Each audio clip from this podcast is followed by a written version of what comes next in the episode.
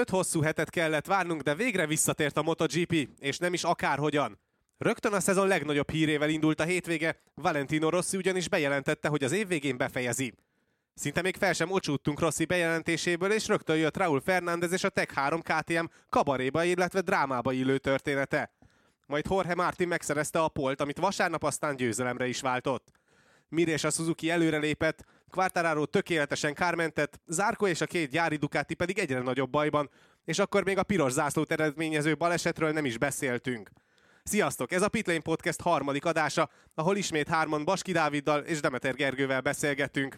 Hát srácok, mit lehet erre mondani? A MotoGP azért a visszatérésre eléggé feltette a lécet. Hát hogy fogalmazzam meg finoman ezt az egész hétvégét? Al- al- alapból ugye minden Rossi körül forgott először. Aztán ugye, amit említettél szépen sorjába, még arra rá lehetett licitálni minden egyes elemével, ami történt. Ke- ke- majd eljutunk a futamig is, hogy mi történt, de Rosszira kanyarodnék én elsősorban, milyen karriert futott be, és hogy most ezt bejelentette végre, erre is pontot tehetünk, hogy ennek is pontra ért a vége. Ugyanis uh, egy hosszú-hosszú karrier után végre fölakasztja a sisakot, de ugye nem feltétlenül um, véglegesen és nem feltétlenül uh, hagyja abba az autó per motor versenyzést. Itt elsősorban az autóra gondolnék. Nagy a valószínűsége annak, hogy mondjuk jövőre Le Mansban négykerekűekkel látjuk versenyezni őt. Hogy milyen kategóriában, az egy másik kérdés, csak ilyen plegykák is járják a világot. Geri, ideje volt már, hogy abba hagyja Rossi? Hát, ha azt mondom, hogy igen, szerintem nem bántom meg. A tavalyi év közepén jött tőle ugye ez a nagyon nagy bezuhanás, ami után gyakorlatilag értelmes eredményeket nem nagyon tudott már, már szállítani. Barcelonában egyébként még majdnem volt egy győzelme, de ott is egy tök jó helyről végül elesett. Úgyhogy szerintem igen, érett, érett ez már nagyon-nagyon régóta, de ugye maga Rossi is elmondta, hogy nem szeretett volna úgy járni, mint mondjuk Mihály Schumacher a Forma 1 hogy korábban a túlcson abba hagyja, és, és utána még vacirál, meg azon monfondírozik, hogy még menni kellett volna ott még egy két-három évet, hanem úgy érzi, hogy, hogy most volt a helyes. Így, hogy már nem jöttek az eredmények, így nyugodtan mondhatja azt, hogy tényleg benne több már egyszerűen nincsen. És ugye ne felejtsük el, hogy mikor kezdte el a karrierjét Valentino Rossi. 1996, tehát én akkor voltam ugye 6 éves, amikor elkezdte ő már a 125-ös kategóriában, már mint a MotoGP-n belül ráadásul, még az előtte lévő időszakot nem is említem, és uh, már akkor ugye kiemelkedő teljesítményt nyújtott, arra már nem is beszélek, hogy 97-ben már megszerezte az első világbajnoki címét a 125-ösök között, és utána szépen följött a 250-be, szintén lehúzott két évet, majdnem sikerült neki rögtön az első szezonjába ugye a világbajnoki cím, aztán pedig a 99-es szezonban sikerült is a 250-eseknél ezt megkaparintania, és onnantól kezdve az 500-asoknál, és ugye utána átnevezve MotoGP-re végig dominálta a, az éveket, hát rögtön az első MotoGP szezonját ugye meg is nyerte, az, az 500-asok között is ugye a második, mert 500 köpcentisnél még a, még a második szezonban tudott bajnoki címet szerezni, szóval hihetetlen karriert futott be, rögtön már az elejétől kezdve olyan eredményei voltak, ami messze kimagaslott az akkori korban, és tudták nagyon jó, hogy nagyon-nagyon sokra viheti, hát nem is akár meddig vitte, hiszen 9 bajnoki címig jutott, világbajnoki címig jutott. Amikor megkérdezték tőle, hogy melyik világbajnoki címére a legbüszkébb, akkor ugye, ugye ő azt mondta, hogy az 500-as köpcentissel, 2001-esre, mert ő volt az utolsó 500 köpcentin, aki világbajnoki címet tudott szerezni, utána jött a MotoGP kategória, mert kiemelte azt, hogy a 2004-es első Yamaha-s VB cím is különleges számára, és még ugye hozzátette utána, hogy a 2008-as yamaha is különösen kiemelkedik, hiszen ott két olyan év után, amikor nem tudott nyerni, utána vissza tudott ülni a csúcsra. Ha meghalljátok azt a nevet, hogy Valentino Rossi, akkor mi ugrik be először? Hú, hát erre nehéz mit mondani. A mosolygása szerintem, amikor minden egyes alkalommal interjút ad, az a mosolygós srác, bárkinek jó kedvel, aki a rajongóihoz is úgy áll hozzá, aki az egész élethez, meg világhoz úgy áll hozzá, ahogy, ez egy, ez egy külön, tehát egy külön egyéniség nyilván ő is, mint mindenki más a minden egyes sportban nézve. De ő kiemelkedik még ezek közül is véleményem szerint, de tényleg a mosolygása jut eszembe, meg azok a versenyek, amiket produkál, de erre majd később akarok visszatérni, mert vannak olyan emlékek, amik ugye későbbi időszakához kapcsolnak, legalábbis nálam. Nekem három szó. I am very happy, very good to be here, és stb. Igen. Igen tehát hogy nekem, nekem a klasszikus nyilatkozatok, amik nagyon megmaradnak, ugye ez az, az elején, amikor még bekerült ide a, a pedogba 96-ban, akkor még nagyon angolul se tudott, azóta is azért egyszer-kétszer még, még kikerült segíteni, de hogy ezek a nyilatkozatok, ezek annyira jók voltak tőle, mindig tényleg, ahogy így tudtam mondani ezzel a jó kis olaszos akcentusával. Igen, hát talán ezek, ami így elsőre beugrik, és az ugye nyilván, hogy a pályán letett, az, az is elég komoly volt. Van kedvenc rossz is emléketek? Előzés, futam, bármi? Van, van, de ugye azt elmondta Rossi, de pontosan már nem tudom idézni, de azt tudom jól, hogy nagyon bánja azt, hogy nem tudta megszerezni a tizedik bajnoki, világbajnoki címét. Ugye ezt nagyon sajnálta, és többször is nagyon közel volt a legutolsó világbajnoki címeitől fogva. Ugye 2009-ben szerezte, hogy Geri is elmondta az utolsó világbajnoki címet, és utána többször, már idősebb korában is még megvolt az esély arra, hogy ez sikerüljön neki, hogy a tizedik meglegyen. És az egyik ilyen utolsó utáni lehetőség volt talán 2015, és Nekem abból maradt meg egy nagyon-nagyon komoly emlék, mert uh, Maláziában az utolsó előtti futamon volt az, hogy leszorította Mark Marquez a pályára, ugye nagyon nagy csatározások voltak akkoriban, amikor már Marquez, Lorenzo, főleg amikor Lorenzo csapattársa volt 2008-9-ben, ha jól emlékszem, majd attól kezdve, ugye a Yamaha-nál, és uh, óriási versenyeket futottak, hatalmas csaták voltak, de ezek 2015-ös maradt meg Valencia az utolsó uh, fordulója volt az a, a 15-ös szezonnak, és mondom, Malajziában lesorolt a, a pályáról. Márkezt ezért kapott egy büntetést, az utolsó helyre vágott neki a futamnak, és ugye kettejük, tehát Lorenzo és Rossi között dölt el a bajnoki cím sorsa, és nyilván Lorenzo ugye az első sorokból rajtova könnyed, hát nem mondom, hogy könnyedén, mert azért a két hondást maga mögött kellett tartani, de, de Rossinak fel kellett jönnie hiszem 26. helyről, és e felküzdötte magát a negyedik helyig, óriási versenypróbák, és mindenki örjöngött Valenciában. Ugye ugye ő olasz, és ugye rengeteg spanyol, Lorenzo is ugye spanyol, a világban egy kicsit de lehetett hallani a közvetítés során, hogy az olasznak mennyire szurkolnak a jelenlévők, hát nyilván rossz fanok is bőségesen voltak a spanyolok mellett. Szóval ez egy kiemelkedő futam volt számomra az ő karrierjéből. Igen, ott vádolták meg ugye azzal Mark Marquez és Dani Pedrózát is, hogy direkt nem is próbálták támadni Jorge Lorenzót, ezzel is segítve a spanyolt, hogy ő legyen a világbajnok, és nem pedig, nem pedig Rossi, aki olasz Hú, nagyon nehéz egyébként egy-egy ilyen megmozdulás vagy csatát kiemelni. A Kézi elleni csatája Laguna Secában mindenképpen emlékezetes, de az az utolsó kanyaros Asteni győzelem is, amikor ugye egyenesen átrongyolt a kavicságyon, és úgy nyerte meg a versenyt, azt gondolom, hogy az is, az is egy ilyen említésre méltó nagy csata volt ugye az már kezdel. Hát nagyon sok, nagyon sok jó csatát vívott egyébként, úgyhogy, úgyhogy így most nekem ezek így hirtelen ezek ugranak be. Meg hát az, hogy mennyire meg van sértődve, az meg volt, megvan, azóta is sértődve Mark Márquez, ugye többször volt olyan, hogy nem akart vele például kezet se fogni. Igen. Amikor a sajtótájékoztatón Márquez nyújtotta a kezét, mondta, hogy nem, nem, nem, de annak ellenére ő szereti, és, és, és jobban vannak. Hát Valentino Rossi egy ilyen, ilyen figura, kicsit ilyen olaszos, kicsit ilyen haragtartó, de hát őt így szeretjük. Így van. Megkérdeztelek titeket arról, hogy mi az, ami Valentino Rossi nevéről eszetekbe jut. Az Automotorsport az Arena 4-en Facebook csoportban indítottunk egy szavazást a hétvégén, és az alapján a legtöbb nézőknek, illetve hallgatónknak a GOAT szó jutott az eszébe, hiszen őt szavazták meg minden idők legjobb motorversenyzőjének. Nálatok is ilyen előkelő helyen szerepel a listán, vagy esetleg van olyan versenyző, aki megelőzi őt? A 2000-es évek, hogyha csak szigorúan 2000-es éveket nézzük, akkor egyértelműen ő a gót tehát a kecske idézőjelben, ugye? És uh, erre szerintem senki nem tud más magyar, tehát nem, senki nem tud ezzel vitába szállni. Egyszerűen nem volt nála jobb. Tehát az, hogy Zsinorban szerzett ugye öt világbajnoki címet 2001-től fogva ugye 2005-ig, és utána is még ugye a bajnoki címekért sorra küzdött, és megvolt minden esélye, rengeteg győzelme van az ő neve mellett, minden egyes kategóriában, amit felsoroltunk korábban, és utána is, hogy még 2008-ban és 2009-ben is bajnoki címet tudott elkaparintani, szóval lényeg, ami a lényeg, a 2000-es években egyértelműen. A 2010-es évektől nézve már, már kicsit másabb a szituáció, de, de addig egyértelműen 2000-től 2010-ig nincs ellen, nem volt ellenfele véleményem szerint. Még akkor is, hogyha nem mindegyik évet nyerte meg.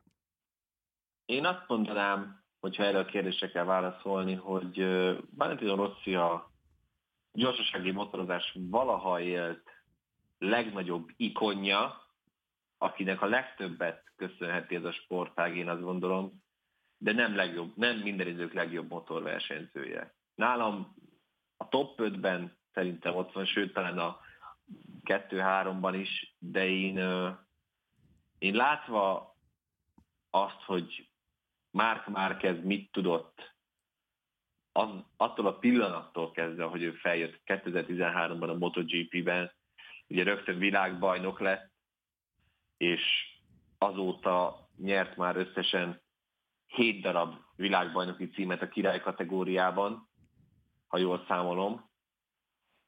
6 darabot, bocsánat, elszámoltam magam, tehát 6 darab világbajnoki címet már behúzott Mark Márquez, és a, tizen, a 2019-es az bennem valamiért annyira megragadt, amikor ugye vagy első, vagy második volt Márquez, kivéve Amerikában, amikor esett, de ott is az érről buktál, senki a közelében nem tudott érni. Tehát, hogy ez egy annyira domináns és annyira hihetetlen teljesítmény volt tőle, hogy én azt mondom, hogy nálam látva azt, hogy ő miket tud, és milyen mentései vannak, milyen sokszor agresszív megmozdulásai vannak, ezt láthattuk most is itt a, itt a Steyer nagy díjon, de erről majd beszélünk később.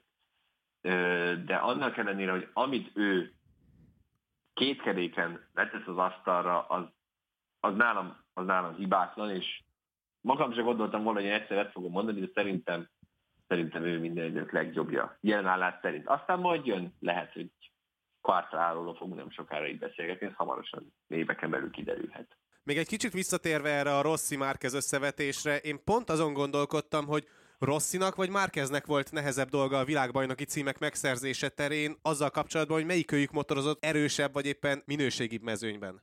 Mind a, kettő, mind a kettő versenyző olyan közegben harcolt a világbajnoki címért, ami a top volt, az annak a, akkori időknek a topja. Tehát nem lehet elvenni Márkeztől sem azt a domináns évet, amit kiemelt ugye Geri 2019-ben. Hát ne, ne, ne beszéljünk olyat, hogy, hogy, vagy nem mondjunk olyat, hogy itt a csúcs kategóriában olyan éve volt valakinek, mert és úgy nyerte meg a világban címet, hogy neki volt a legjobb technikája, neki volt a, a leggyengébb mezőnye, úgymond. Itt is azért már a, a, azért Doviziozóról beszéltünk rengeteget, ugye 19-ben Ugye azért még itt volt nyilván rossz is, csak hogy sose jöttek ki neki úgy a lépések, ahogy nem is volt meg igazán már akkoriban a tempója. De hát Dovizioza óriási csatákat vívott előtte, és már kezd azelőtt pedig Lorenzóval vívott hatalmas csatákat. Szóval nem venném el egyik világban egy címet sem csak azért már kezdtem, mert hogy lehet, hogy gyengébb szezonja volt, vagy gyengébb felhozatal volt, mint mondjuk mondok egy random évet 2008 vagy 9.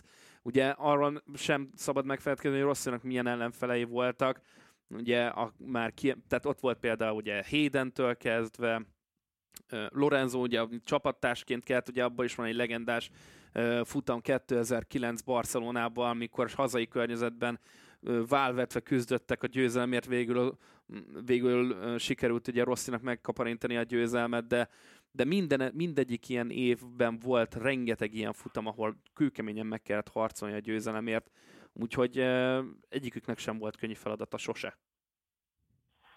Ami miatt egyébként Rosszit szerintem kicsit lehet előrébb helyezni, mint Márquez. Ez, ez, nálam ez egy szempont, amiben talán, talán Rossi jobb. Az, hogy ugye ő több márkával is tudott világbajnoki címet nyerni a MotoGP-ben, hiszen Hondával és Yamahával is felért a csúcsra, a Ducatival ő is nagyon csúnyán megégette magát, tehát az, az neki, nem, neki sem jött össze, mint sok más világbajnokoknak, aki ezzel próbálkozott. De, de talán ebben, ebben előrébb van Rossi, hogy ő a Honda után Yamaha-val is komoly sikereket tudott elérni, de Márquez pedig még fiatal, tehát hogyha valaki egyszer ezzel támadja be, hogy te csak ezzel a motorral tudtál nyerni, akkor még arra tud úgy reagálni, hogy átigazol máshova, és akkor esetleg más motorral ő is, ő is fog tudni nyerni. Úgyhogy én így ezt mondanám. Rossi bejelentése ugye csütörtökön történt, ezzel rúgták be a motorosok a Steyer nagydíj hétvégéjét, és akkor térjünk is át a versenyre. Ugye Jorge Martin pazar produkcióval a polpozíciót a pódium legfelső fokára váltotta, és ezzel ugye megszerezte a Pramak, illetve saját első győzelmét is a király kategóriában. Ő volt a hétvége legjobbja? Mm, véleményem szerint, hogyha ha a világbajnoki címért folytatott harcot nézzük, tehát hogy az összképet látjuk, akkor Nyilván Jorge Martinnak a futamnak a legjobbja volt, viszont amiből a legjobb, aki a legjobban kijött ebből az egészből, az Quartararo. Tehát azzal, hogy ő behozta a harmadik helyre a Yamaha-t, úgyhogy nem ők voltak nyilván egyértelműen a legerősebbek, így is sikerült a legtöbb pontot hoznia minden, minden riválisával szemben. Úgyhogy ő az abszolút nyertese a hétvégének, véleményem szerint. Viszont azt ne vegyük el Martintól, hogy egy Pramac Ducatival képes volt ilyen eredményt hozni. Tehát ugye, ahogy mondtad te is, nekik még nem volt győzelmük a király kategóriában. Viszont ugye azt se felejtsük, hogy Zárkónak van négy második helye már az idei szezonból, tehát várható volt valamikor, csak nem pont tőle vártuk, nem Mártintól, főleg nem ugye a balesetét követően, hogy kihagyott négy fordulót, de mégis sikerült neki behúznia ezt a győzelmet, miközben Zárkó megrendelkezik négy második helyjel, úgyhogy tehát tényleg Martin, is fénye, Martin előtt is fényes jövő állhat. Kérdés az, hogy mit fognak tudni kihozni belőle a közeljövőben. Igen, hát ugye Mártinnak ez volt mindössze a hatodik verseny hétvégéje, amin rajta tudott állni itt a király kategóriában. Hogy nem mondjam ugyanazt, mint Dávid, igen, én azt mondanám, hogy a legjobb teljesítményt azt, azt Jorge Mártin nyújtotta.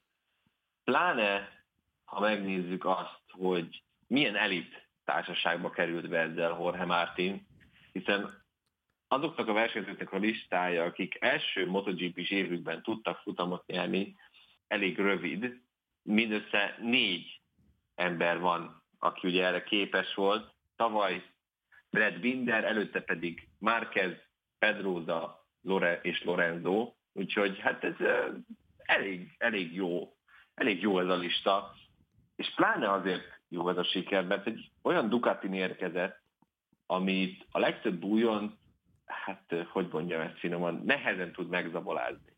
Viszont Jorge Martin az eleje, eleje óta mondja, mióta ő felült erre a Ducatira, hogy neki ezt tetszik ez a motor, ő úgy érzi, hogy ezt nem olyan nehéz kezelni, és hát ezt láthatjuk is most ennek az eredményét, hogy, hogy tényleg Jorge Martinban is benne van az, ami, ami őt nagyjá tehet, és nem véletlenül repült rá a Ducati, és nyúlták le a KTM-től.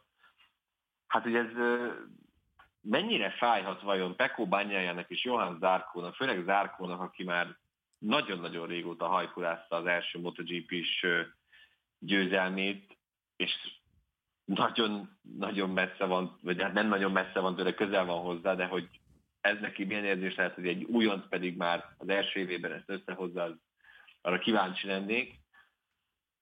Pekó bányájának sem lehet ez túl egyszerű, mert ugye ő pedig a gyári csapatban van, és ő is két és fél éve próbálkozik nyerni egy futamot.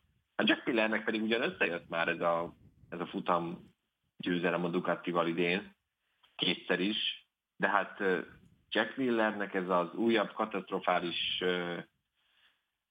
esése, ezt, ezt, ezt már tényleg nehéz mivel magyarázni. Nem, tehát ez, hogy már három nullázásnál tart Miller, ebbe a szezonban, úgyhogy uh, nyilván azért lett idehozva, hogy a gyári Ducatival világbajnoki címért küzdjön, ehhez képest ugye az összetetben 14 ponttal megelőzi a, a bányája őt, ráadásul Zárkó ugye pedig a Pramakosként ott van a második helyen az összetetben, most már ugye 40 pont hátrányjal az előző hétvégét követően.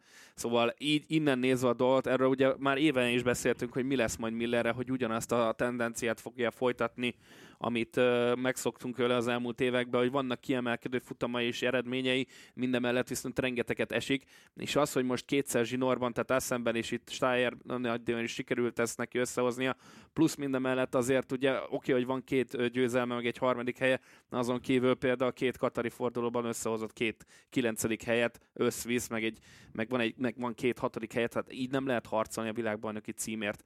Ez, ez nagyon kevés, Quartararo pedig úgy, hogy most már ugye gyári Yamahásként itt van, hozza folyamatosan az elvárt eredményeket, nem mindig győzelem, de azért négy futam nem már tart ő is, meg három uh, harmadik helynél, és ugye a barcelonai esetről az, hogy szétnyílt az overája, és emiatt ugye még büntetés is kapott, még így is ugye a hatodik helyen tudott bejönni, tehát rengeteg pontot szerez, nagy az előnye, és hogyha stabil motorozással tudja hozni végig az eredményeket, ezeket az eredményeket, akkor nem kérdés, hogy ki lesz a bajnak. A kérdés már csak az, hogy visszakanyarodom Millerre, hogy mi lesz bele a jövőben, tehát hogy a Ducati meddig viseli el azt, hogy ilyen, ilyen produktumai vannak egy hétről hétre.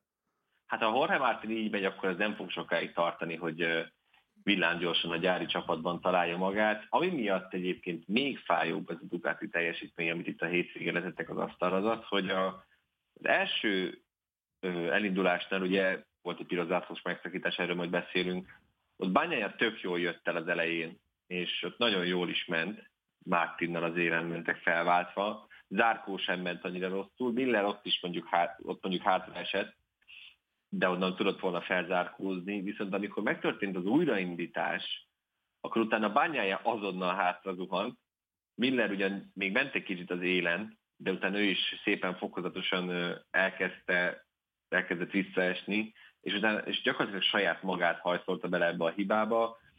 Johann Zárkó pedig, pedig egyszerűen nem volt faktor. Ami elég fura számomra, hiszen én tőle sokkal, sokkal többet vártam. Hát a futam után ugye kiderült, hogy Bányája például az újra rajtnál már egy kemény, lágy kombinációval indult el, ami nagyon nem sült el jól. Zárkó egy közepes, lágy kombinációval, és Miller is, ha jól emlékszem, egy kemény, közepes kombinációval ment. Az ideális választás itt a közepes-közepes lett volna, hát ettől messze voltak a Ducati, de, de nyilván, hogyha egy újra rajt van, akkor megpróbált friss gumit feltenni, hát nekik ez maradt, és, és ez szörnyen jött ki.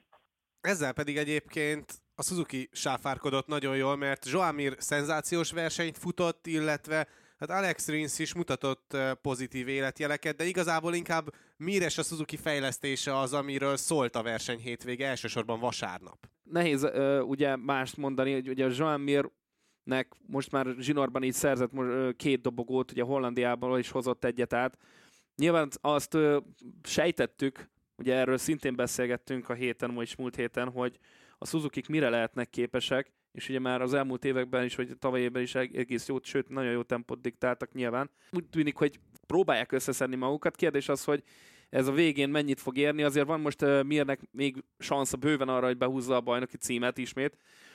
Van egy 51 pontos hátránya a Quartararoval szemben, csak a kérdés az, hogy mikor jön egy olyan pillanat esetleg Quartararo vagy e, szezonjában, hogy esetleg bukdácsol egyet, tehát hogy elkezd pontokat veszíteni, vagy éppen nullázni, mert eddig ebben a szezonban egyszer sem nullázott, de nyilván kiderül majd a közeljövőben, hogy mire lesz képes a Suzuki mint a következő fordulókban. Itt Ausztriában van sanszuk, de erre majd később akarok kitérni, hogy, hogy mennyi sansza van nekik, vagy illetve hát egészében az egész Suzuki-nak. Nagyon jól elsült ez a hátsó összeültető rendszer, amit elhoztak ide a Suzuki-sok, ugye er, ezért rimánkodott már Mir és Rinsz is egész évben, és, és minden, összességében mind a ketten elégedettek voltak vele, különösen Mir. Azt mondta, hogy annak ellenére, hogy ez csak az első prototípusa volt ennek a szerkentyűnek, amit ugye már minden más gyártó használ, neki nagyon-nagyon bejött, és a hírek szerint akkora ünneplés volt a Suzuki-nál, azután a második hely után, mint amikor tavaly Johan Mir világbajnok lett, mert hogy érzik, hogy most viszont megvan az, az utolsó hiányzó láncszem, ami ahhoz kellett, hogy ők igazán versenyképesek és jók legyenek, és innentől kezdve mehet Joan Mir, ahogy csak tud. Ugye van egy 51 pontos hátránya, ami szerintem, hogyha Quartararo nem hibázik, nem ledolgozható, de még jönnek olyan futamok, tehát hogy a következő osztrák, tehát a most a héten vasárnap megrendező osztrák nagydíjra is megint pocsék időt jósolnak, abban pedig Quartararo nem volt, nem volt túl a célos. Silverstone is következik, ami megint csak akármilyen időjárás hozhat, tehát van még esélye Mirnek, mert ő, ő a változó és a nedves körülmények között is nagyon jól tud menni, úgyhogy szerintem kijelenthetjük, hogy a Suzuki elkezdheti ledolgozni a hátrányát, és megpróbálhatja elcsípni Quartararót, mindenük adott hozzá most már. Igen, csak ez az időjárás, amit te is kiemeltél, hogy ez nem csak a versenyre, hanem úgy az egész hétvégét fogja meghatározni, így legalábbis az előrejelzések alapján. Még az a szerencsé, Igen, hogy... hát erről majd, erről majd beszélünk kicsit később, de, de Mirben most benne van a potenciál, és, és jöhető még előrébb. Ja, a Suzuki is úgy volt vele, hogy majd a nyári szünet után kezdődik számukra a világbajnokság, és úgy tűnik, hogy a szünet utáni első nagy díjon kifejezetten jó formában tértek vissza, és ahogyan beszéltünk erről, a fejlesztések is úgy tűnik, hogy meghozzák azt a sikert, amit szeretnének, és azt az áttörést, amit várnak tőlük. Akinek viszont a teljesítményén nem látszott meg a kihagyás egyáltalán, az a világbajnoki pontverseny éllovas a Fábio Quartararo. Hát quartararo én, ahogy az előbb is egy pár perc ezelőtt mondtam, a hétvégének a nagy nyertesének tartom, mert uh, rengeteg pontot gyűjtött, úgyhogy nem volt ő a legjobb ezen a hétvégén, é, mégis nagy előnyt tudott, vagy még nagyobb előnyt tudott kialakítani a közvetlen riválisaival szemben. Persze nyilván Mir hozott rajta néhány pontot ezzel a, a második helyjel, csak ő neki még mindig ugye megvan ez a 51 pontos lemaradása. A legnagyobb fájdalom is rajongóknak az, hogy ugye Bányája és Miller is most már szépen maradnak le hétvégéről hétvégére róla, és egyre messzebbnek tűnik, vagy egyre távolibbnak tűnik ez a Ducati siker, pedig nagy reményeket fűztek az idei szezonra. Hát meglátjuk majd, hogyha ezt mondom még egyszer, és ezt nem lehet elégszer kihangsúlyozni, hogyha Quartararo tartja ezt a tendenciát, és mondom, hogy a Katalóniában nem lett volna az, ami történt, akkor Zsinorba megszerezhetett volna hat dobogót. Úgyhogy nagyon közel van ahhoz, egy egyre-egyre közelebb van ahhoz, hogy ezt behúzza, ezt az évet, és ugye Ausztriában, hogy Geri is mondta az előbb az időjárás miatt nagy lutri várható, ki tudja, hogy akkor történik egy pálfordulás, vagy sem. Igen, ez tökéletes hétvége volt számára. Tehát a közvetlen riválisaival szemben növelt előnyét, Mir még relatíve messze van. Neki ennél jobban nem alakulhatott volna ez a hétvége. Én gyakorlatilag meg vagyok győződve, hogy ha ezt a versenyt száztól lefutják, akkor, akkor ez lett volna a legjobb eredmények Vártalárónak. Tehát, hogy ennél több ebben egyszerűen, egyszerűen nem volt. Pláne látva azt, hogy hogy kezdődött a péntekje, és hogy folytatódott a szombatja egészen a, az FP3 végéig, ugyanazt a tavaly is itt Ausztriában ideges, csapkodó, semmit sem találó, rossz irányba haladó kvártalálót láttuk, aztán az FP3 végére valahogy összekapta magát, és ugye egyenes ágon bejutott a Q2-be, és ez is nagyon sokat számított neki, de pénteken például teljesen el volt veszve, azt mondta, hogy semmi érzés, jó érzése nincsen a motoron, össze-vissza kavérnyászik vele, és ugye többször is láthattuk, hogy elrontotta a féktávokat folyamatosan, és ütötte verte szegény motort, ahogy csak tudta. Úgyhogy én most összekapta magát. Nagyon-nagyon nagyon rendben volt ez a, mai, ez a vasárnapi teljesítmény. Az, hogy ez mire lesz elég mondjuk, tehát hogy a második versenyen mi fog történni, az már más kérdés, de, de ez, most, ez most jónak tűnik. Pláne tekintve azt, hogy a, a többi Yamahás mint tett le az asztalra. Ezt akartam kérdezni, illetve erre akartam volna kivezetni a következő gondolatsort, hogy Quartararo teljesítménye a többi Yamaha teljesítményének a tudatában és abban a kontextusban mennyire emelkedik ki, és mennyire megismételhető a következő héten? Hát nyilván most a Yamahások el vannak veszve egy picit, maradjunk annyiban, mint Vinyá lesz, ugye neki valószínűleg nem is a szezonban a fejében egyáltalán, hanem az van, hogy mi lesz jövőre. Pláne a, azok után, a hírek után, amik voltak most az elmúlt napokban. A Morbidelli ugye még mindig lábadozik a sérüléséből, Rossi tudjuk, hogy mi a helyzet vele, úgyhogy az összes többi Yamaháshoz képest nem igazán lehet összehasonlítani az ő teljesítményét, véleményem szerint. Igen, hát ugye Kákácsló hozta azt, amit vártunk, sejtettünk tőle, ő azzal az őségi technikával itt Ausztriában nem fog, nem fog labdába rúgni, 17. Fejez, 17. helyen fejezte be a versenyt. Ennél több, ő is mondta, hogy egyszerűen nem volt ebben a versenyben, ennyi, ennyi volt benne. Rossi 13. helye, hát a, a, a szokásos, gyakorlatilag mondhatjuk így, az utóbbi néhány hónapot tekintve, semmivel sincs előrébb vagy hátrébb a doktor, mint, mint néhány hónappal ezelőtt. Ebben ennyi volt. Hát és akkor a nagy kérdés ugye Maverick Vinyán lesz, aki, aki az első rajt után úgy tűnt, hogy ez most nem lesz egy olyan tragikus verseny. Aztán jött a piros zászló, és ugye már úgy indult neki az újra rajt, hogy amikor elindultak a felvezető körre, hát Vinyales lefulladt a rajtrácson, ezért a boxba kellett mennie, és csak a box végéről tudott a mezőny után menni. Egy kiderült, ez azért volt, mert amikor tavaly ugyanígy újra rajtoltak, akkor Vinyales nek a második rajtra azért lett még rosszabb, mert hogy rossz volt a kuplung.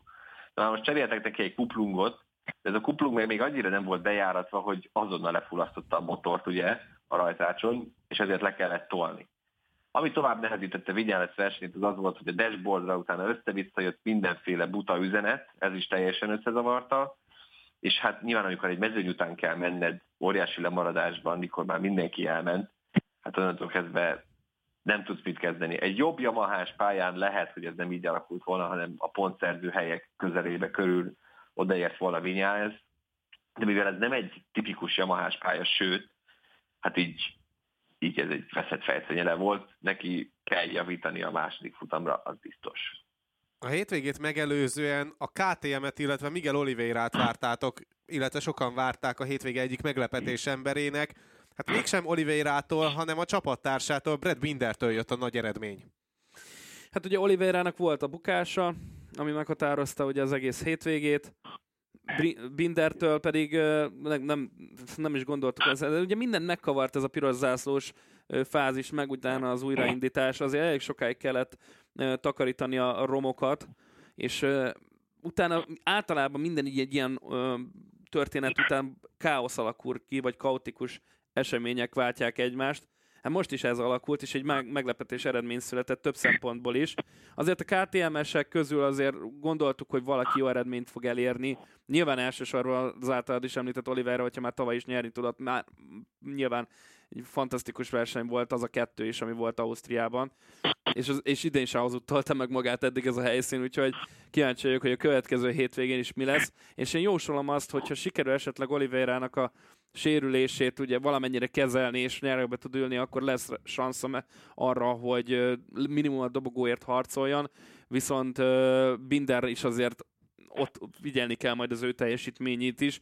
Neki is azért mostanában rendszeresen vannak ezek a top 5-ös eredményei, úgyhogy akár egy még egy kicsivel, szerencs, vagy kicsivel nagyobb szerencséje lesz, akár ő is ott lehet a dobogó közelében megint. Hát igen, Oliveira-nak az a pénteki bukás teljesen betette a kaput, ugye utána be is volt kötözve a keze. Hát neki onnantól kezdve sok esélye nem volt, pláne ugye azután, hogy az első gumia még ráadásul szanat szét is szakadt a versenyen. Ugye Miguel Oliveira apukája posztolt egy képet, amit olyan gyorsan levetettek vele, hogy nehogy ez a kép elterjedjen, hát elterjedt. És hát ilyen nagy cafatok hiányoztak az első gumiból, ami nem túl, nem túl biztos, hogy Oliveira-nak azért kellett kiállnia végül.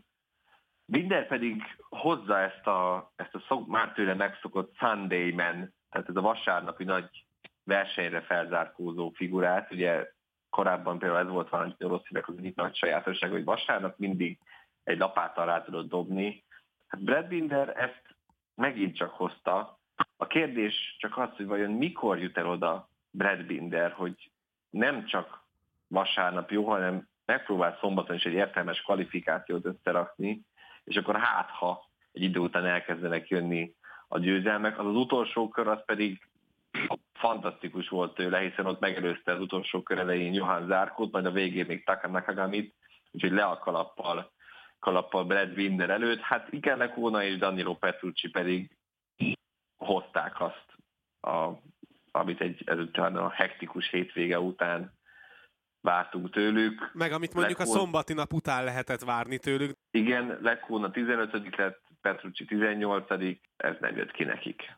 Mondjuk Dani Pedroza teljesítményét azért én még oda tenném a kalapba, hogy ami kiemelkedő teljesítmény az, hogy ő tizedik helyen tudta befejezni a versenyt úgy, hogy történt az a baleset, hogy nyilván ott a harmadik körben, amikor elúszott a motorja, aztán ö, áthajtottak rajta, ugye Savadori révén, és ugye az egész föllángolt, ugye kifolyt az üzemanyag, és minden begyulladt. Szerencsére ugye nem történt senkivel sem komolyabb baj minden esetre, azért utána nyerekbe ülni megint, és egy ilyen teljesítményt lehozni, úgyhogy 2018-ban volt az utolsó szezonja Dani Pedrózának, és azóta nem volt egy verseny sem, és nyilván csak leginkább tesztelés miatt kapott motort. De így is hozni egy tizedik helyet az valami elképesztő, úgyhogy nálam szintén egy kiemelkedő, egy, vagyis hát kiemelkedő versenyző volt a hétvége során.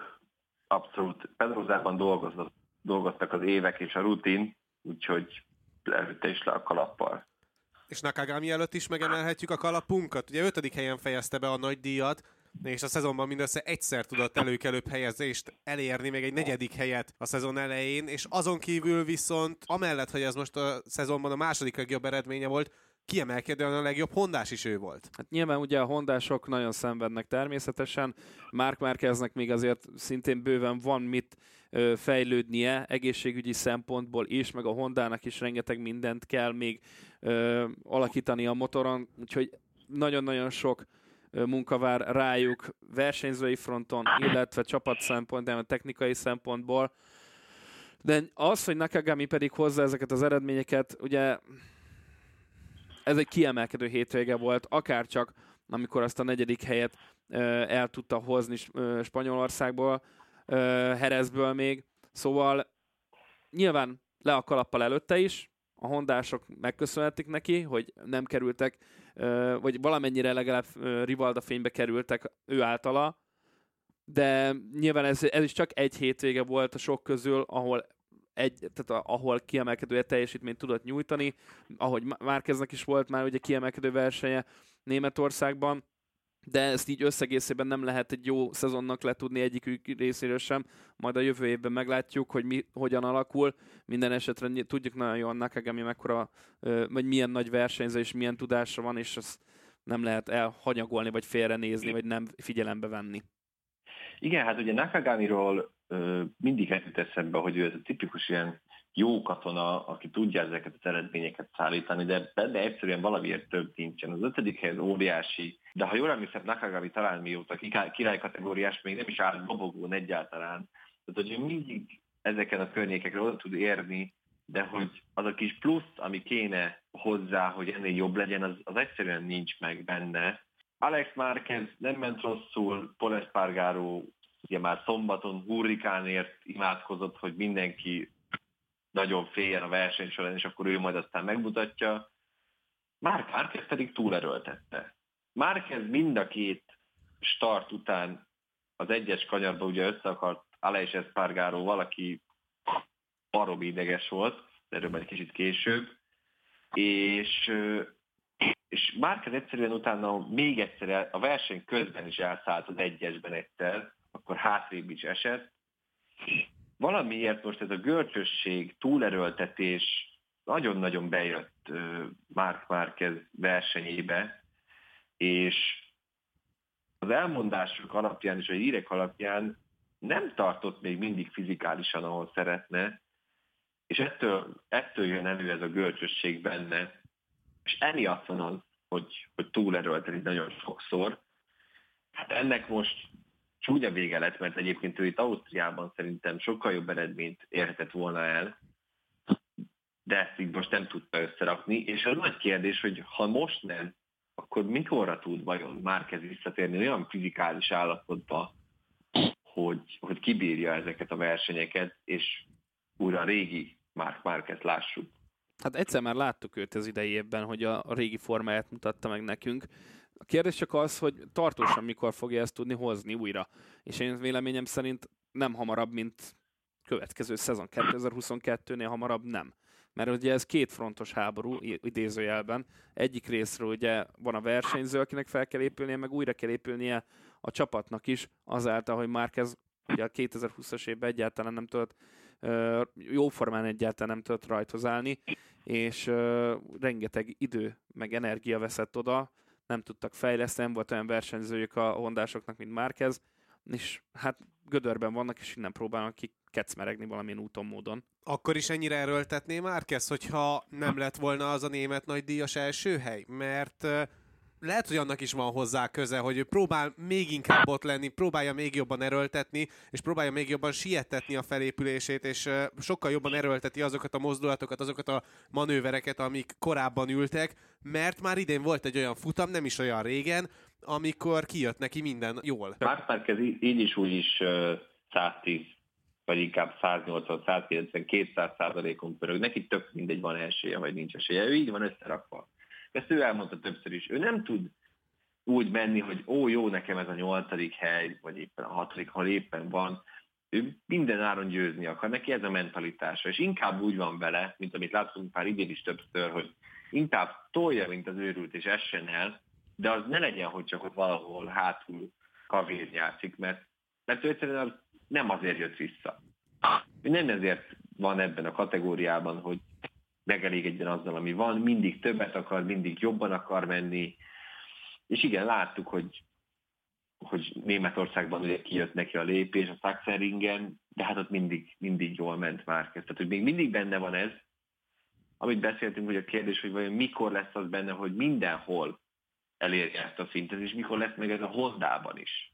Az ápriliáról még nem beszéltünk, viszont te már érintettél egy történetszállat a futamról, és Espargaro, illetve Mark Márquez összeütközését és csörtéjét több alkalommal is. Igen, amikor az első futamot leindették piros zászlóval, akkor ugye Alex Espargaro nagyon mutogatott is Mark Márqueznek. A második futam után pedig, mikor nyilatkozott, akkor azt mondta, hogy ő, ő Mark Márquez annyira nem is halagszik. Ő inkább haragszik sokkal inkább a versenybírákra, hogy az ilyen megmozdulásokat, amik nagyon csúnyán is végződhettek volna, tehát ebben simán benne volt mind a kétszer, hogy Alex Espargaró esik egyet, és akkor kisodródik, és akár még mások, másokat is visz magával. Hogy az ilyeneket egyáltalán nem büntetik, nem figyelnek oda rá, hogy ezt a Moto3-ban simán büntették volna Alex Espargaró szerint, itt pedig meg se próbálnak, próbálnak példát statuálni. Úgy fogalmazott, hogy lehet a versenybírák inkább az olimpiát nézték, és nem foglalkoztak a versenyt. Mert ugye akkor volt az olimpia utolsó napja, inkább azzal foglalkoztak, és a versenyt, a versenyt annyira nem nézték vannak, vannak ilyen érthetetlen dolgok még sokszor, a, a stewardoknak vannak ilyen össze-vissza döntései. Igazából az, hogy kétszer is ezt így elnézték, hogy még csak egy ennyi ennyit csak kapott Márk Márkez, mert ilyen hír sem volt, hogy még behívták volna egy elbeszélgetésre. Ez nem lehet, hogy inkább Márkez miatt nem történt, meg mint sem az olimpia zárónapja miatt? Hmm. Nem gondolnám, egyszerűen csak arról van szó, hogy nem büntették meg olyan dologért, amiért mást igen, de nem azért, mert hogy ő Mark Márquez, hanem azért, mert nem látták annyira veszélyesnek a manővert. Az más kérdés, hogy ilyenre már a múltban is volt példa, pont Márkezzel, ugye rengetegszer volt e, ilyen történet Mark Márkezzel, hogy kitolt a versenyző társát, úgy előzött, hogy bevetődött, és akkor a másiknak kell odafigyelni, hogy ne essenek el mind a ketten. És ez ugye megtörtént például Valentino Rossival is.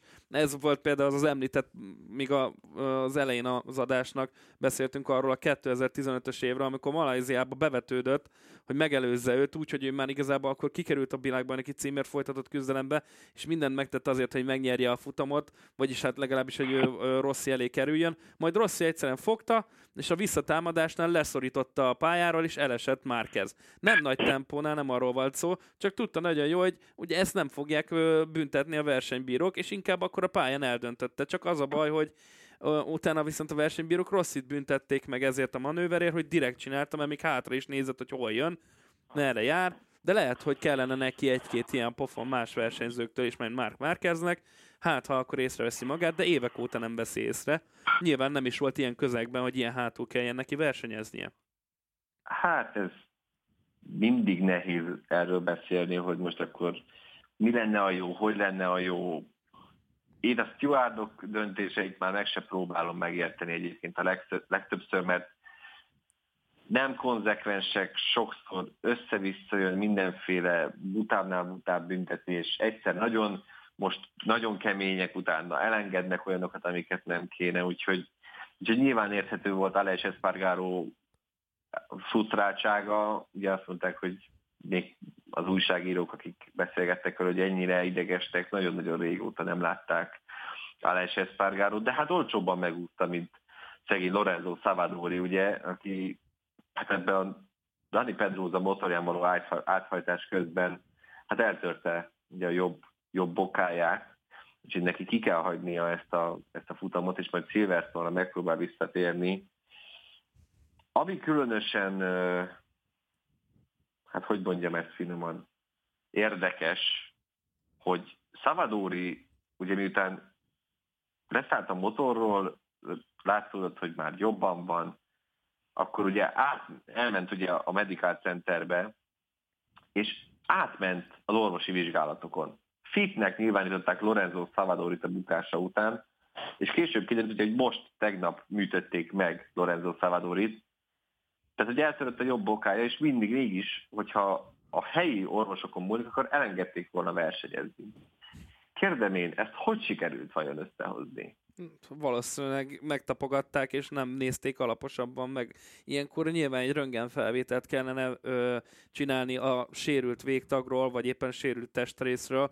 Ez egy alapmetódus ilyenkor bármikor, hogyha te bemész valahol, nem, akkor... nem tudom elképzelni azt a helyzetet, Dávid, hogy Szavadori rá tudott mondjuk állni a jobb jobb bokájára. Mi van akkor, hogyha lábára. a menedzsere vagy a csapat mondta azt, hogy gyere, mert van esélyünk, még így is hát hála, gyerekbe tud... hála, jó, hála jó Istennek a csapatnak volt annyi esze, hogy nem ültették fel ezek után. Mert hogyha ugye átmegy, akkor azt csinál, amit akar, de ugye mondták neki, hogy nem kell, maradjál nyugodtan, mert ők látták. Tehát, hogy azt hittem, hogy a tavalyi Mark Márquez bukta után, amikor egy héttel a műtét után engedték, egy héten négy nappal a felkar műtét után engedték motorozni, hogy még egy ilyen teljesen magyaráztatlan blödséget nem csinálnak meg, de mégis úgy tűnik, hogy vannak, vannak gondok azért egyszer kétszer a Dornánál is. Pedig ugye ez a független orvosi szervezet, ez pont az ellenkezőjét kellene, hogy kiváltsa, mint amit mégül most a gyakorlatban láttunk. Tehát általában azért mégis a csapat szokott lobbizni azért, hogy na jó, akkor ül, üljön vissza a pilóta, üljön vissza a pilóta, Valaki biztos, hogy lobbizott szerintem. Tehát nem, vagy a versenyző, vagy a menedzsere, hogyha nem a csapat, és nem az orvosi stáb. Nem tudom, az de, ez, hogy fit, ez, de, az orvosi stábnak mi, de az orvosi stábnak milyen előnye származik abból, hogy visszaküldik Szavadorit törött bokával? Egyszerűen, egyszerűen szerintem úgy voltak vele, hogy ők nem láttak semmi olyat, amitől nem lehetne Na jó, de, de az, hogy nem látsz... Menni, nem tudom.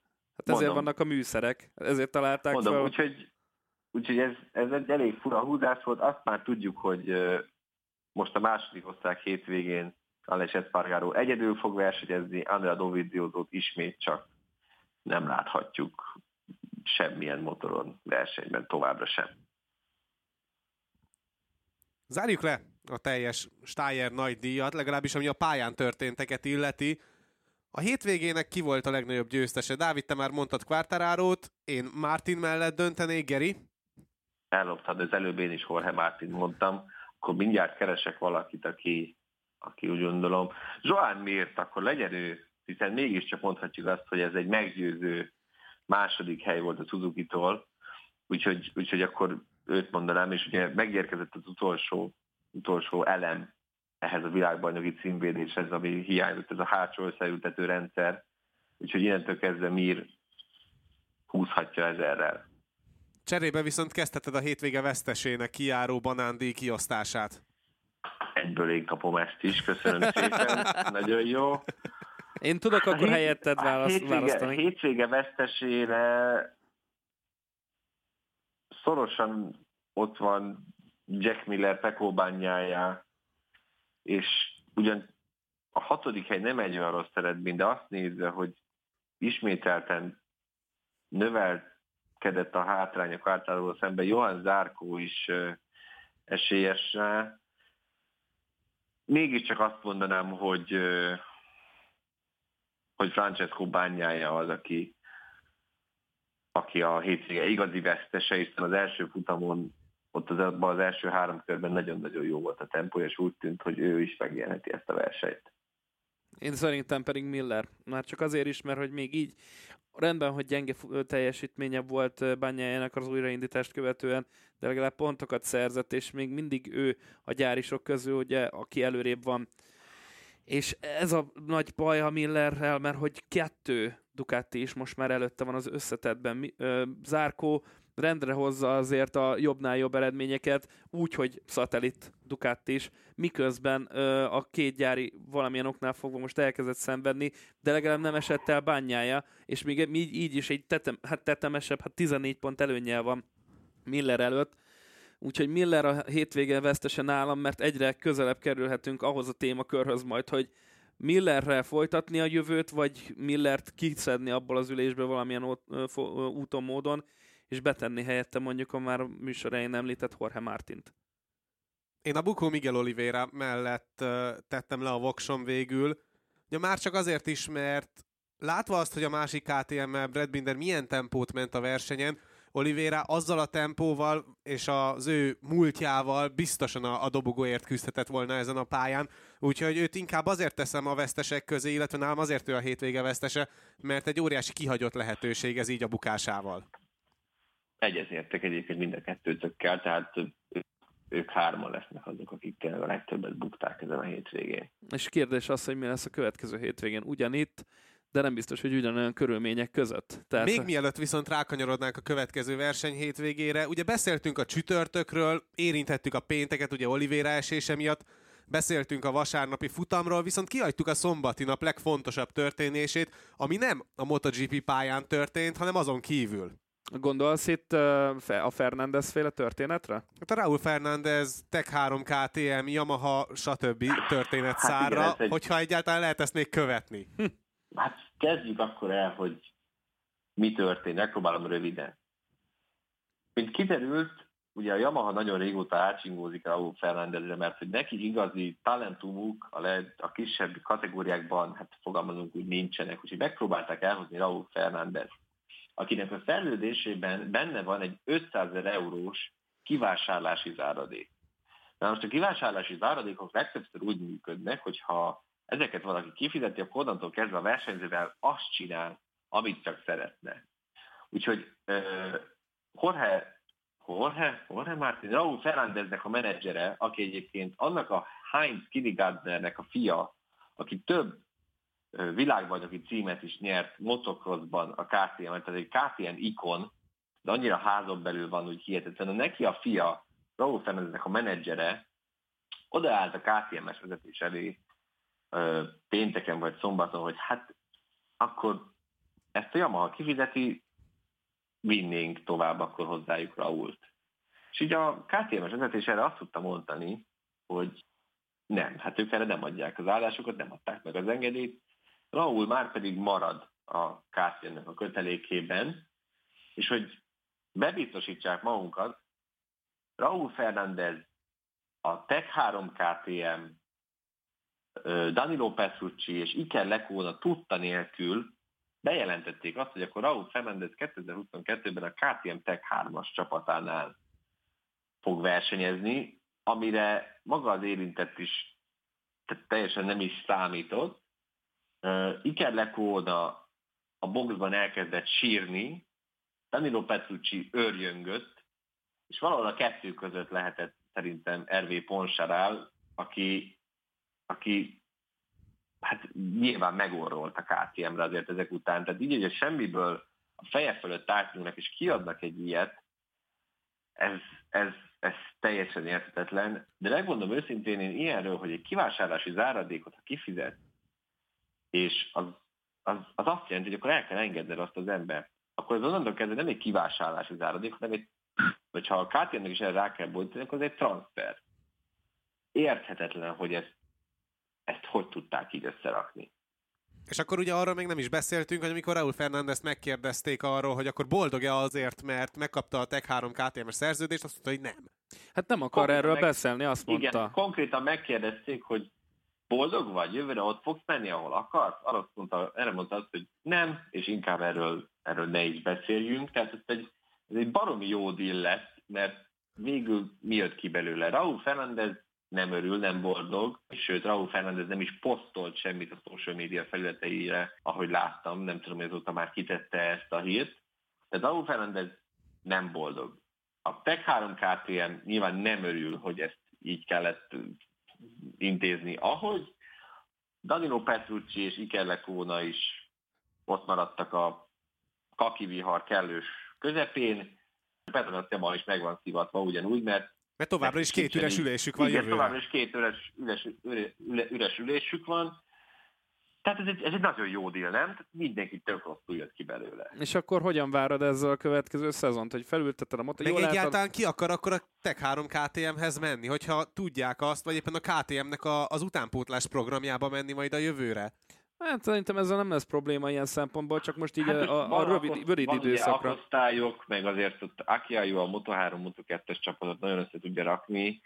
Én, én mondom, én ezt a részét nem értem, csak hogy e- ezt hogy lehetett így, hogy, hogy egy kivásárlási záradék nem azt jelenti, hogy akkor automatikusan elengedjük, hanem hanem mégis marad. Ugye egy év van még hátra a KTM szerződésében Raúl Fernándeznek, tehát hogyha minden kötél szakad, akkor 22 végén ott tudja őket hagyni, de az is benne van nyilván azért Fernández még nagyon fiatal, tehát lehet lenyugszik, és akkor utána rájön, hogy neki ez annyira csak nincs, nincs rossz helye. De akkor így amúgy ez, a Tech 3-nél. melyik, hogyha nem ez, akkor kivel tárgyal? Tehát ugye akkor val- valószínűbb a, a Petronas Yamaha szerinted, vagy pedig uh, VR46?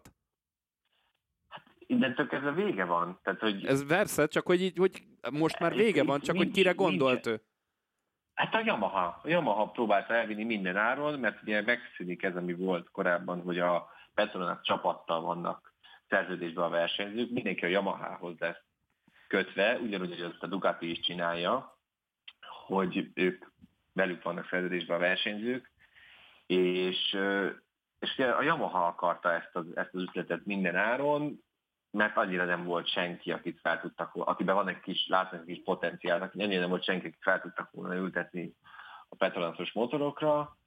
Hát innentől kezdve Kimarad a Yamahának, tehát akkor marad a igen, Schröter. így- igen, most ugye a Kálkászló megpróbálta őket meggyőzni arról, hogy szerinte Sam Lowe jó választás, Schröter is ugye még benne van a kalapban, Ájogura jól ment a hétvégén, de ugye a Hondához kötődik nagyon, tehát őt se látom. Augusto Fernández is, is most egy jó teljesítményt összerakott a hétvégén, Aaron Canet is, és, és talán tegnap jelent meg egy cikk, amiben Lynn Jarvis nyilatkozta, hogy egyébként még a Gerett Gerloff vonal is, ö, is él Jézus. továbbra is, tehát hogy ezt nem engedték, nem engedték el. Mi a problémád, Dávid? Nem tudom. De ez a Gerett Kerloff téma, ez megint följön, és nem tudom, hogy miért. Tehát akkor tényleg maradnék én, én is inkább a Gerloff, Moto2 ahogy ezt vonalon. mond- Ahogy ezt mondtuk korábban is, ugye, tehát hogy egy Gerloff egyébként egy gyors versenyző, akit meg kell tanítani nem esni, az ilyeneket jobban szeretik, mint az, hogy egy ilyen kicsit semmilyen versenyzővel kelljen valamit kezdened. Mondjuk Schröternél még Igen. mindig jobb választás, az Igen, igaz. tehát Gerloffban is, is, is benne van a bugi, pláne, hogyha azt nézed, hogy ez a, hát ez a Moto2-es választék egy kicsit olyan, mint egy ilyen, nem akarok senkit megbántani, egy ilyen ír étteremnek a választéka, hogy így nem sok minden van rajta, de azok közül nekem egyik se kéne. Tehát, hogy így Azok, akik meg kellenének, azokat meg már elvitte egy... Azokat nem azok- tudod elvinni, mert ugye Gardner már elvitték. KTM, tech, mármint Tech 3 KTM, Igen. és a többi, és Igen, a tehát többi. hogy a, a jobb, jobbak már elkeltek, ugye így, hogy Rossi visszavonul, így szinte az is biztos, hogy Márkó Bezek kimegy VR46-ozni, tehát tényleg nem maradt már senki, de bízzunk, azért egy dolog miatt nem írnám le a Petronas Yamahát, hiszen azért azt se felejtsük el, hogy, hogy ők, ők a semmiből kukázták ki Fábio Quartararo-t is. Quartararo pont azt az egy versenyt nyerte meg, amikor kiderült, hogy ugye végül nem igazol oda Jorge Lorenzo a Petronas Yamahához, és akkor kellett valaki. Tehát pont jókor, jókor nyerte meg azt az egy versenyt Fábio Quartararo, és meglátták benne a potenciált. Úgyhogy még benne, az Lazaliékat én nem írnám le, tudnak ők, ők jót választani. Kérdés csak az, hogy mennyire hallgat rájuk a Yamaha, tekintve azt, hogy, hogy most már ugye Yamahás szerződéssel lesznek ezek a srácok, nem pedig Petronasossal. Szépen végigmentünk a hétvégének az összes fontosabb történetén, és akkor most egy kicsit kanyarodjunk az előttünk álló nagydíjra. Mit lehet várni a második, ezúttal már osztrák nagydíjtól? Hasonlóra én nem fogadnék. Már csak azért sem, mert hogyha beigazolódnak azok az előrejelzések, amik várunk, bár mondjuk az is igaz, hogy erre a hétvégére vasárnapra azt mondták, hogy...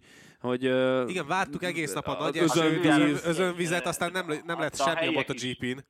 Igen, a helyiek is mindig mondják, hogy az időjárás előrejelzés, ugye mivel a hegyek között van, nem, nem megbízható, úgyhogy azt engedjük el, hogy most milyen Jó, idő lesz. Azt vegyük, szerintem azt nem vegyük figyelembe ezt a faktort. Hogyha azt kivesszük, és mondjuk egy tipikus ö, száraz pályás versenyt láthatunk majd, akkor azért reménykedem abba egy picit, hogy a Ducati ö, föltámad valahogy, valamilyen úton, módon, mármint olyan értelemben, hogy a gyári Ducati, és ö, megpróbál mondjuk bányája a, rossz vagy balul elsült gumiválasztási mizéria miatt rossz utamot, vagy rossz eredményt elérő futam a helyett egy sokkal jobbat, egy minimum egy dobogót fog tudni szerezni bányája, úgyhogy én rásatszolnék az első három versenyző közül, hogy a pódiumra föl fog kerülni.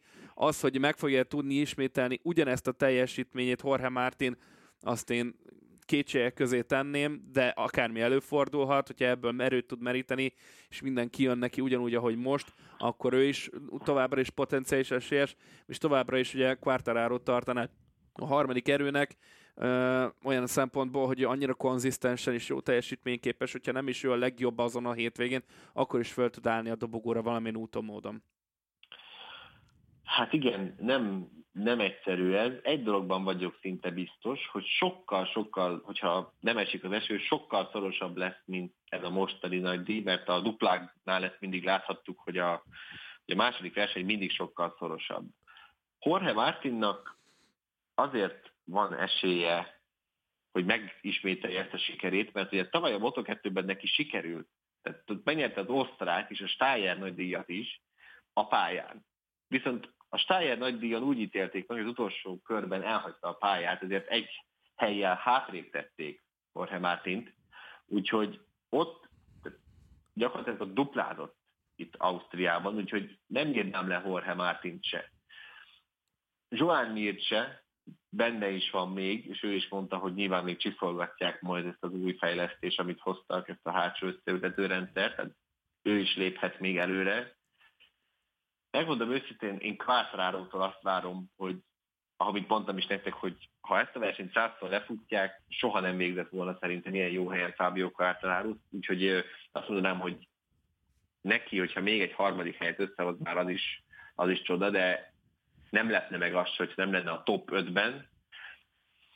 És hát ugye igen, akkor a nagy kérdés, hogy kik léphetnek előrébb. Ha tényleg Binder össze tudja rakni a szombatját normális és egy jobb helyre kvalifikál, akkor a győzelemért is harcolhat. Zárkónak össze kell kapnia magát, neki, neki tőle is több, több kell, Márk Márkezben is benne van még a potenciál, és hát nem szabad elfeledni tényleg, hogyha bányájá rendes gumiválasztást tud vasárnap összerakni, és nem mennek bele ebbe a hard softba megint, akkor, akkor lehet még belőle is akár futamgyőztes. Millertől akkor sem várunk sokat, hogyha mondjuk két keréken tud maradni a teljes futamtávon? Nem tudom, én Jack Millert hajlamos, én most már kezdem elengedni, tehát hogy mindig, amikor iszek benne, akkor, akkor folyamatosan csalódást okoz. De, tehát benne van egyébként, de valamiért megint kijön az, ami, ami neki mindig a problémája volt korábban, hogy Jack Miller legnagyobb ellensége saját maga. És nem tudom, mikor fogja tudni tudni legyőzni. Tehát, hogy neki tényleg el kell kezdeni gondolkozni azon, hogy megpróbálni egy talán egy sportpszichológussal együtt dolgozni. És Ezt akartam én is kérdezni, hogy nem lehet, hogy Millernél is majd az lehet a hosszú távú megoldás, ami Quartararo-nál, hogy egy sportpszichológus segítségével készülni a versenyekre és a szezonra? Hát de, persze. Tehát ez is benne van, hogy ez is kellhet neki. Legalábbis ha más megoldás nincsen, akkor valakinek meg kell győznie őt, mert hogyha ő valószínűleg azt mondja, hogy nem kell, nincs rá szükségem, de valakinek kell menedzser vagy csapat szempontjából, aki elkezdi győzködni, de próbáld meg, nézzük meg, mert hogyha nem, akkor nem fogsz itt tovább labdába rugni, mert jönnek a többiek, a fiatalabbak, akiknek nagyobb esélyük van egy hosszú győzedelmes karriert futni a csapattal. És nem fognak arra várni, hogy összeszedjen magát Miller saját magától, kérjen segítséget, tegyen meg mindent, hogyha világbajnok akar lenni. A másik ezzel, vagy ezzel szemben, hogyha megint ugye csak az időjárásra gondolok, ugye emlékezhetünk, hogy mi volt Le Mans-ba, leszakadt az ég, és az mennyire kedvezett Jack Millernek, ő általában jól szokott menni az ilyen körülmények között. Hogyha mégis lenne némi eső, akkor talán ő profitálhatna még a legnagyobbat. Hogyha őt sem szabadna akkor abban az esetben leírni, amúgy száraz körülmények között viszont én sem hiszem, hogy nagyon sok vizet fog zavarni a győzelemért folytatott, sőt a pódiumért folytatott harcnál. Elhangzott rengeteg név, most már csak sorba kellene őket rakni. Három nevet kérek a három dobogósra. Geri, kezdjed, vagy kezdjem? Kezdhetem én is, és akkor mind a kettetek dolgát Na, megkönnyítem. Jó, akkor te... te... Szerintem Joan Mir megnyeri, Brad Winder bejön a második helyen, és Bányája elviszi a harmadikat. Megszerzi Bányája az első győzelmét. Én azt mondom. Erősen gondolkodom, nagyon nehéz kérdés ez. Hogyha Olivera esetleg egészségügyi szempontból nem lesz hátráltatva, akkor ott lesz mondjuk a második helyen. Ha már Gerivel múltkor arról beszélgettünk, hogy ki, kit várok én a győztesnek, akkor őt, mert úgyis mégiscsak egy KTM hazai helyszín, akkor mégiscsak, vagy hát a, így van, tehát ilyen szempontból akár össze is jöhetne a dobogó, úgyhogy Miguel Oliveira második, és nem csinálok nem mondok más. Quartararo szerintem befogja, akármennyire is nehéz, meg, meg nem jól működik ez a Yamaha itt ezen a helyszínen, képes a semmiből is várat építeni szerintem, főleg azok után, amit Geri elmondott, hogy milyen mentális állapotban volt, hogy vergődött az FP3-ig, aztán mégis összerakta magát. Hogyha ilyen mentális felkészültségű versenyzőről van szó, akkor bármilyen helyzetből képes dobogot kihozni, úgyhogy marad a Quartararo harmadik helynél. Akkor 200 futamból kijön a, ezen a két hétvégén a két legjobb futama. Így van. Hát akkor ne, én maradtam utoljára. Én nem vagyok ennyire bátor, úgyhogy én, én azt mondanám, hogy aki most dobogón az első két helyen, az most is ott lesz, tehát csak fordított sorrendben, akkor legyen Joan Mir, Jorge Martin, és nézzük meg, hogy kiben lehet még annyi. Hát, nem is tudom, nehéz ez. Legyen bányája a harmadik. Akkor ezekkel a tippekkel majd a következő adásban elszámolunk, hiszen már ennyi volt a pitlén. Írjátok meg a véleményeteket az adásban elhangzottakkal kapcsolatban, illetve arról, hogy mi az, amiről szeretnétek mondjuk többet hallani a podcastben. Kövessetek minket Twitteren, Dávidot az Ulvar Creator felhasználó név alatt, Gergőt a Demeter Gergely 3 login alatt, engem pedig a K alsóvonás Isti 12 alatt, de érdemes csatlakozni az Automotorsport az Arena 4-en csoporthoz, és az Arena 4 Facebookját is érdemes követni a MotoGP-vel kapcsolatos cikkekért is, nektek pedig köszönjük a figyelmet, sziasztok! Sziasztok!